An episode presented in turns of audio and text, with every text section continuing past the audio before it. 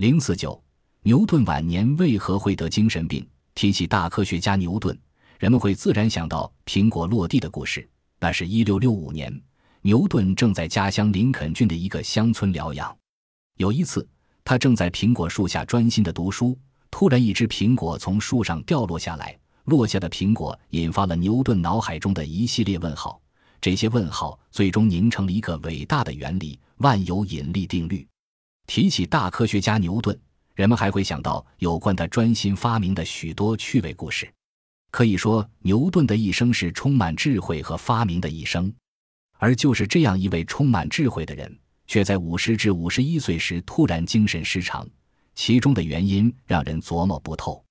第一种说法也是现今多数人所持的看法，该观点认为牛顿是由于劳累和用脑过度而导致精神失常的。关于牛顿专心工作的故事，即使问到一个小学生，也可随口说出几个。比如，有一次，牛顿约一个朋友到家中吃饭，朋友来时，牛顿仍在实验室里工作。吃饭的时间已经过了两个小时，可牛顿还没有出来。朋友非常饿，就先把一只鸡吃了。鸡骨头仍放在盘子里，过了好久，牛顿才回来，看到盘中的鸡骨头，他恍然大悟地说：“啊，原来我已经吃过饭了。”于是他就又回实验室工作去了。还有一次，牛顿一边看书一边在煮鸡蛋。当他看完一页书，准备去吃鸡蛋的时候，揭开锅盖一看，啊，锅里煮的根本不是什么鸡蛋，而是他自己的一只怀表。这些流传已久的故事都说明牛顿长期用脑过度，正是这种专注，才促使牛顿在六六八七年七月发表了《自然哲学的数学原理》，这是他一生最为重要的著作。该书以牛顿三大运动定律和万有引力定律为基础，建立了完美的力学理论体系。《自然哲学的数学原理》问世后，牛顿接着研究光学。正当牛顿在光学领域攀登时，突然间精神失常，有人认为，正是由于这种连续不断的极度紧张工作，才造成了科学家植物性神经性功能紊乱，最终使他患上了精神失常的疾病。而这种疾病的征兆，早在牛顿二十多岁时就出现了，当时他的须眉毛发就全白了，所以他在五十至五十一岁突发疾病，并不是偶然的。但是，也有许多学者不赞成上述的看法，他们认为。牛顿之所以精神失常，主要原因是受外界的强烈刺激所致。一六七七年，他的恩师巴罗和皇家学会干事巴格相继去世，这给他带来了极大的悲伤，曾使证明万有引力定律的研究工作一度终止。在一六九一到一六九二年间，又有两件重大的事情，对他的精神产生了极为不利的影响。一件是他母亲的逝世使他陷入悲伤痛苦的深渊，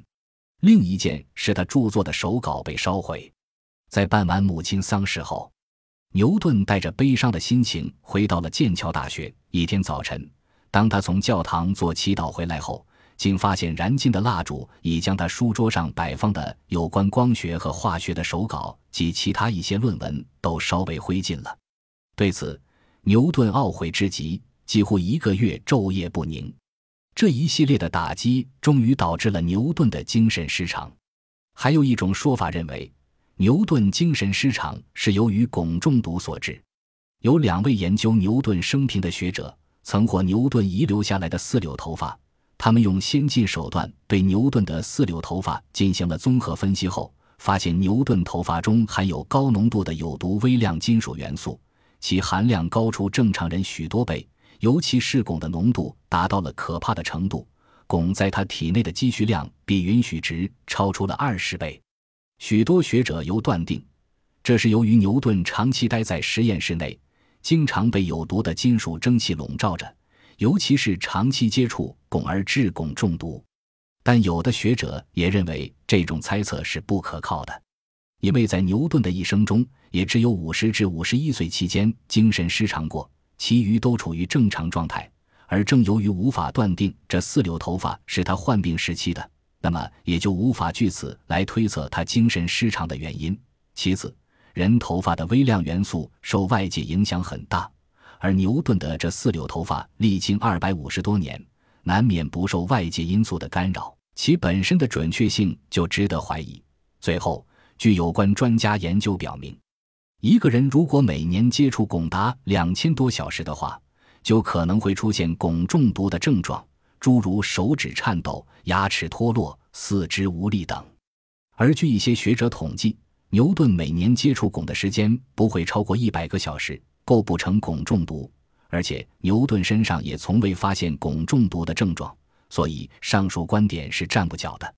对于牛顿精神失常的原因，当时及以后几百余年的时间里，众多的科学家都试图找出一种合理的解释，但时至今日，人们并没有达成一致的认识，仍然是一个待解的谜。